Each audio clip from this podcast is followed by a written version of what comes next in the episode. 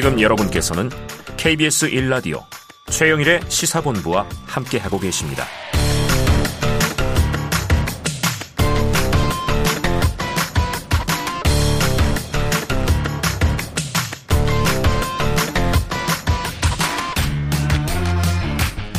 네, 시사본부 매일 이 시간 청취자분들께 드리는 깜짝 간식 선물이 있습니다. 오늘도 물론 준비가 돼 있고요.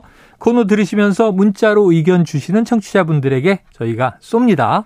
짧은 문자 50원, 긴 문자 100원이 드는 샵 9730으로 의견 많이 많이 보내주세요. 편의점 상품권이 날아갑니다. 자, 주간 사건 사고 소식을 알아보는 배상훈의 사건 본부. 오늘도 배상훈 프로파일러 나오셨습니다. 어서 오세요. 안녕하세요. 비 피해는 없으셨어요? 예, 예, 저희는 없었습니다. 아, 다행입니다. 네. 자, 이게 뭐 80년 만이다, 115년 만이다, 뭐 여러 가지가 있는데 이 이야기가 오늘 사건 본부의 첫 번째 이슈가 음. 되는데 어, 수도권에서 쏟아진 폭우 탓에 이게 사망자, 실종자가 어, 많이 나왔어요. 그런데 서울 관악구 신림동의 일가족 참변 많이들 아시겠지만 한번 이 사건의 내용을 정리해 주시죠. 예, 관악구 신림동의 이 빌라라고 하는 데가 잘 아시겠지만은 신림동은 약간 계곡 같은데 안에다가 집을 하천도 예, 있고 저기 하천에부터 시 위로 쌓은 집입니다. 복개를 해서 그렇죠. 그러니까 말하면 그 이 개울이 물이 불으면 바로 직접으로 네. 반지하에 역류하는 부분인데 음. 그저께 9시경에 거기 이제 돌아가신 분 중에 한 분이 전화를 하셨는데요. 구출해 달라. 못 나가겠다. 음. 근데 이제 문제는 119에서 콜이 50건 이상 몰려 있었고 아. 그리고 이제 그 중에 언니분이 40대 언니분이 네. 발달장애 분이셔갖고 또 따님도 있으셔갖고 예. 그러니까 물을 밀고 나와야 되는데 아. 밀고 나온다는 생각을 못 하고 짱 짧은 시간 안에 물이 다 찬 겁니다. 아. 급속하게. 예. 만약에 성인 남자가 있었다면 밀고 나왔겠죠. 예, 예. 근데 수압이라는 게 엄청나거든요. 네, 네. 그리고 또 불편하신 분 때문에 아. 세 분이 안타깝게도 돌아가셨고 3시간 뒤에 12시 네. 6분에 물을 거의 빼낸 상태에서 발견한 상태입니다. 네. 자, 40대면은 그래도 젊으신 편인데 예. 말씀하신 대로 발달 장애가 있는 예. 언니 이 40대 자매가 있었고 예. 10살 딸이 있었는데 세 가족이 참변을 당한 거예요. 지금 말씀하셨지만 영화 기생충이 많이 또 화제가 된 네. 것이 거기서 비가 막 쏟아지는데 반지하 송강호 씨 집안에 물도 차고 화장실이 역류하는 장면이 나옵니다. 근데 이게 사실 서울 한복판에서 자고 있던 일가족이 빗물에 익사했다. 이건 좀 믿기 어려운 일이잖아요. 이게 뭐 네, 재난의 계급화라고 볼수 있겠죠. 네. 사실 그런 밀집된 주택에서는 우수관과 오배수관이 합쳐져 있고 음. 그게 바로 이제 그 천변으로 연결이 됩니다. 그러니까 네. 이게 도림천에서 한강으로 빠져나가지 못하면은 이게 바로 이 물이 모이는 상태에서 바로 역류해 버리는 거죠. 음. 역류하는 것이 가장 직격탄이 반지하입니다. 음. 왜냐하면 그 오배수관보다 별로 높지 않은 상태니까 네. 그러니까 순식간에 안쪽에서 물이 들어오니까 이거는 바깥에서 밀고 들어왔다는 네. 것보다 안과 바깥이 같이 들어왔다는 겁니다. 음. 이게 21세기 이 서울에서 벌어졌다는 게 저도 놀라울 뿐입니다. 네. 자, 어제는 윤 대통령 현장 찾았고 아 주무시다가 이렇게 탄식을 하기도 했는데 또 왜 미리 대피가 안 됐나 이렇게 물었는데 말씀해 주셨지만 발단 장애가 있지만 이 대피 경고도 없었다. 이것도 문제가 되고 있어요. 예, 예. 개선점들이 있겠죠? 문제는 그 관내에서 어 그러니까 위험한 그러니까 말하자면 재난이 생겼을 때 가장 먼저 대피해야 되는 어떤 우선순위가 없었던 겁니다. 음. 그러니까 말하자면은 이 집에서 콜이 들어왔는데 네. 문제는 다른 119, 112에서 다른 업무를 처리하고 있었다는 네. 거예요. 네. 순차적으로. 예. 근데 문제는 재난에는 순서가 있죠. 왜냐하면 네. 인명부터 구하고 재산을 해는. 네. 그러니까 이제 이 순서가 없는 상태이기 때문에 근데 그것을 컨트롤 타워에서 해줘야죠. 음. 말하자면 서울시의 재난관리관이라든가 네네. 아니 대통령실의 재난관리라든가 아니면 구청의 누구라든가 음. 사실 119한테 직접 명령을 내릴 수 있는 사람은 그 컨트롤 타워입니다. 네네. 왜냐하면 공무원들은 순서대로 할 수밖에 없는 거예요. 어. 그러니까 지금 왜 대통령께서 왜 대피가 안 됐지라고 물으시면 안 되는 거죠. 네네. 왜냐하면 본인이 결정하셨어야 되는 거고 어, 어. 본인의 대통령실에서 했어야 되는데. 그러니까 뒷북이고 참모들이 정보를 제공해 주지 않은 아. 그이 말씀은 되게 황당한 말씀인 아, 겁니다. 그래요. 자, 앞뒤가 바뀌었다. 음. 문제는 이 개개의 사안을 알 수는 없겠지만 음. 예를 들면 인명 구조를 최우선으로 아, 하라. 분명히 명확하죠. 이런 이제 컨트롤 타워 예. 지시가 필요했다는 거죠. 자, 좀 무거운 마음을 안고 또 다음 주제가 있습니다. 지금 윤희근 경찰청장 후보자 인사청문회. 자, 인사청문 보고서 재송부 시한은 넘겼고요. 그리고 이제 지난 8일 월요일에 열렸습니다. 그런데 인사청문 경과 보고서 채택되지 못했죠. 그런데 이 자리에도 도마에 올랐던 이슈가 있었으니 자, 김순호 초대 경찰국장 치안감이죠. 과거 행적인데 자, 우선 전반적으로 이 경찰청장 후보자 인사청문회 어떻게 보셨어요? 그러니까 이 책임 회피? 그러니까 경찰청장이 경찰국에 대한 입장이 음. 이쪽 갔다 저쪽 갔다. 아 그래요. 야당 의원한테는 야당 의원이 왔고 여당은 여당에 왔고. 경찰의 수장인데. 예. 경찰의 수장은 13만의 수장만이 아니라 네. 대, 한민국을 대표하는 경찰입니다. 네네. 명확한 소신을 가지고 얘기를 했어야죠. 음. 근데 그거 엄치해니까 제가 들어본 일본 일산 경찰도 이건 아닌데 이런 음. 이런 얘기들이 많았습니다. 네, 일선에서도 예, 예. 안 그래도 예. 경찰국 때문에 좀 반발이 계속 있었는데 말이죠. 적어도 그렇다 하더라도 음. 소신은 가지고 내가 이렇다 하더라도 적극 하겠다. 어떻게 하겠다. 예, 예. 근데 그게 없다는 게 좀 안타깝죠. 자, 이 오후 1시경에 예, 속보가 나왔습니다. 윤석열 대통령 이 윤희근 경찰청장의 임명을 제가 했습니다. 사실은 뭐 총리가 아니면 인준을 하지 않으니까 경과 보고서가 들어가지 않아도 대통령이 임명을 강행할 수 있죠.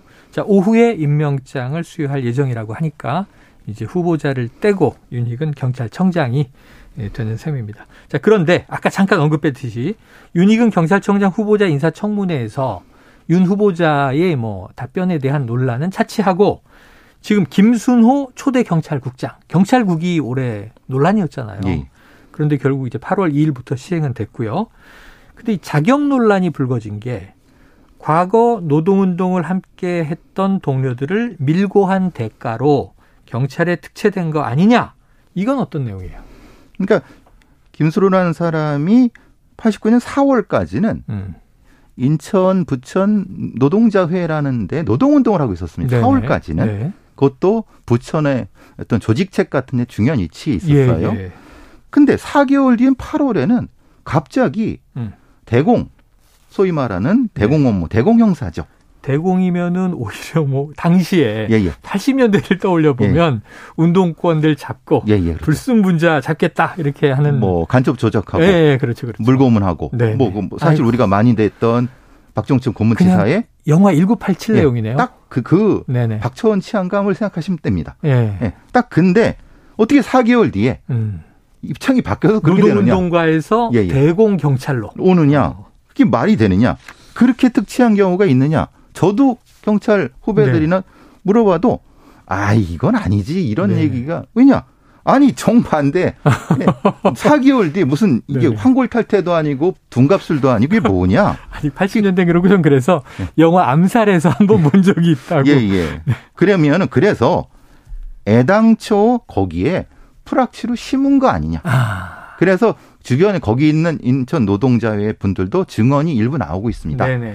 그때부터 좀 프락치라는 얘기가 좀 돌았다. 음. 확정할 수 없습니다만은 근데 음. 정황상 그럴 수밖에 없지 않느냐. 일단 의혹이죠. 의혹으로 그래서 이제 의혹이 그리고 의혹이 아니라 하더라도 소위 말하는 경찰의 책임을 맡은 치안감이 음. 과거에 이런 행적을 한 사람이 공적인 업무를 맞을 수 있느냐라고 음. 하는 의혹도 있는 겁니다. 네네. 예. 그런데 또 하나는 그래요. 만약 전향을 해서 예. 전향을 해서 이용당하거나 활용당한 사례들은 있고 그렇죠. 있을 수 있죠. 그런데 이 대공 특채에다가 승진이 굉장히 빨랐더라고요. 예. 이렇게 빨리 특진이 가능해요? 경찰 조직에서? 어, 저도 이건 들어본 적이 없는 것 같고요. 네네. 근데 뭐 이렇게 한 경우 있습니다. 신창원 같이 네네. 그냥 엄청난 범죄자를 잡은 경우도 딱 한 계급. 아 공을 세워도 예, 순경 특진, 네네. 특채 뭐 이렇게 되거나 보통 한 번 특채 특진하는 경우가 많습니다. 그러니까 특진을 여러 번 하는 경우는 사실 드뭅니다. 그렇게 할 수도 없고. 네네. 그러니 그러면 그건 굉장히 특혜이거나 아니면 특혜. 진짜 공을 많이 세웠거나라고 음. 하는 거예요. 보통은 특진 한 번에 시험 승진에 아니면 어 뭐 심사 승진에 경감까지 그렇게 가는 경우에서 한 15년 이렇게 되거든요. 네네네. 근데 지금 이분은 4년 8개월 만에 경감까지? 초고속이네요. 어, 이거는 3분의 1 속도. 그러니까요. 보통 분이 한 20년 걸려야 되거든요. 네네. 순경으로 들어가서 경감으로 퇴직하시는 분들이 많습니다. 예, 예. 근데 어떻게 가능하냐? 음. 이게 그래서 그럼 그럼 이 공이란 게 뭐냐? 결국은 음. 동료를 밀고 하지 않았느냐. 라고 아, 의혹이라는 겁니다. 대공 업무와 관련된 예, 예. 혁혁한 공이라는 것이 예, 예. 이른바 동료 밀고가 아니었느냐라는 이제 의혹이 커진 거예요. 자, 지금 보니까 이제 경향신문이 1982년 당시 대공 활동 지침을 이제 보도했어요. 자, 일단은 대공 특채 얘기는 했는데 이게 뭡니까? 81년도에 김순호라는 분이 아마 녹화 사업, 그러니까 1학년, 2학년, 성균관대 2학년쯤에 녹화 사업으로 강제 징집 당해갖고 네. 보안사령부에서 무엇인가 이제 녹화 사업을 했던 건 확 밝혀졌습니다. 음. 번호가 부여됐으니까. 아니, 일단 저도 그때 군대를 갔는데 예, 예. 군대 가면 운동권 전력이 있는 학생들은 입대자들은 음. 부대 보안사에서 관리를 하더라고요. 그렇죠. 열애로 해서 네네. 보니까 그게 조난 자료고 김순애의 조난 자료도 있다는 얘기가 음. 나오고 있죠. 그러면 거기서 그런 지침이라는 건 뭐냐면 이 사람들을 휴가를 보내서 본인들 학교를 보내서 네. 거기서 이제 친구들 만나게 해서 아, 제대한 후에 아니 아니 휴가로 아 휴가에 휴가를 보낸 상태에서 정보를 가져와서 네네네. 뭔가 공을 세우면은 어. 뭔가 중요한 걸 주겠다라고 하는 것이 경향신문이 보도된 내용입니다. 아. 그래서 그것들이 쌓여갖고 네. 혹시 나중에 이게 대공업체가 되지 않았을까 하는 것이 경향신문의 의혹입니다. 야, 그런 기억이 그때 있었던 게 나네요. 군에 간, 군에 간뭐 네. 하구가 네. 이제 휴가 와서 네. 옛날 이제 운동권 서클에서 이런저런 얘기 하다가 결국 정보를 이제 주워다가 전해주면 군 생활에 조금 혜택을 입는. 근데 그 친구들은 머리도 길었어요. 네. 기억나시나요? 저는 기억나는데. 아, 그래요. 자, 그런데 지금 말씀하신 대로 이제 인노회 활동 이전인 83년 국군 보안사령부 정보원 역할을 했다. 경찰 특채 직후 범인 검거 표창을 수차례 받았다. 그래서 이제 초고속 승진을 했다. 그런데 이 이른바 뭐 밀정, 밀고 이런 얘기 합니다만 또 당시에는 프락치라는 표현도 있어서 예, 예. 이 뒷받침하는 정황들이 좀 나오고 있습니까? 예. 같이 일했던 여러 그 동료들, 인노에서 일했던 분들의 증언, 그리고 그분이 김수라는 분이 음. 사라진 후에 15명 이상의 주요 저, 거기 일했던 분들이 네. 일시에 검거됐다. 그리고 본인은 사실은 고향에 갔다고 하는데 친구들이 가보니까 고향이 없더라. 어. 그러면 이분은 어디 가셨느냐? 네네. 근데 경찰이 되려면 경찰 훈련을 받아야 되거든요. 그렇죠. 그럼 사귀었던 경찰 훈련을 받은 거 아니냐? 아. 그럼, 그럼, 그럼, 그럼 이게 사라졌던 기간에. 예. 그러면 빈, 빈 공간이 없잖아요. 네네. 그럼 이게 가능하냐 이 말이에요. 그렇죠. 자, 그럼 이제 여기 본인은 본인만이 알 이야기도 지금 있겠습니다만 어느 시점에 도대체 어떤 결심을 한 것인지. 근데 윤희근 경찰청장 후보자 인사청문회에서 이게 논란이 되다 보니까 이 김순호 경찰국장의 과거 의혹 몰랐다. 근데 이제 경찰청장이 오늘부로 이제 됐습니다. 윤 청장이 몰랐다. 모를 수 있습니까? 사실은 좀 김순호와 윤희근은 정 어떻게 보면 대척점에 있는 분입니다. 아, 그래요? 왜냐 보안 경찰의 수장이 김순호고 네. 정보경찰의 수장이 윤희근입니다. 아, 그래요? 윤희근이라는 사람은 정보경찰을 오래 했던 사람이고 네네네. 김순호는 보안경찰만 평생 했던 사람이라서 네네. 일종의 묘한 경쟁 심리 같은 것도 아, 있습니다. 그래요. 근데 그거를 서로 몰랐다는 건 사실은 말이 안 되고 아. 다만 다만 몰랐다고 답을 하는 것은 네. 아마 청문회에서 그랬을 것 같습니다. 알겠습니다. 네. 여기까지로 오늘은 정리를 해보죠. 자, 배상훈 프로, 파일러와 사건 본부 함께 했습니다. 오늘 말씀 고맙습니다. 감사합니다. 자, 편의점 상품권 받으실 분은요. 7007-1583-8366-1131-1810입니다. 자, 충청권과 전북 북부, 경북 북부 지역에 계신 분들은 지금 비가 계속 내리고 있으니까 피해 대비하시길 바랍니다. 오늘 시사본부 준비한, 준비한 내용 여기까지고요. 저는 내일 낮 12시 20분에 다시 돌아오도록 하겠습니다. 청취해주신 여러분 고맙습니다.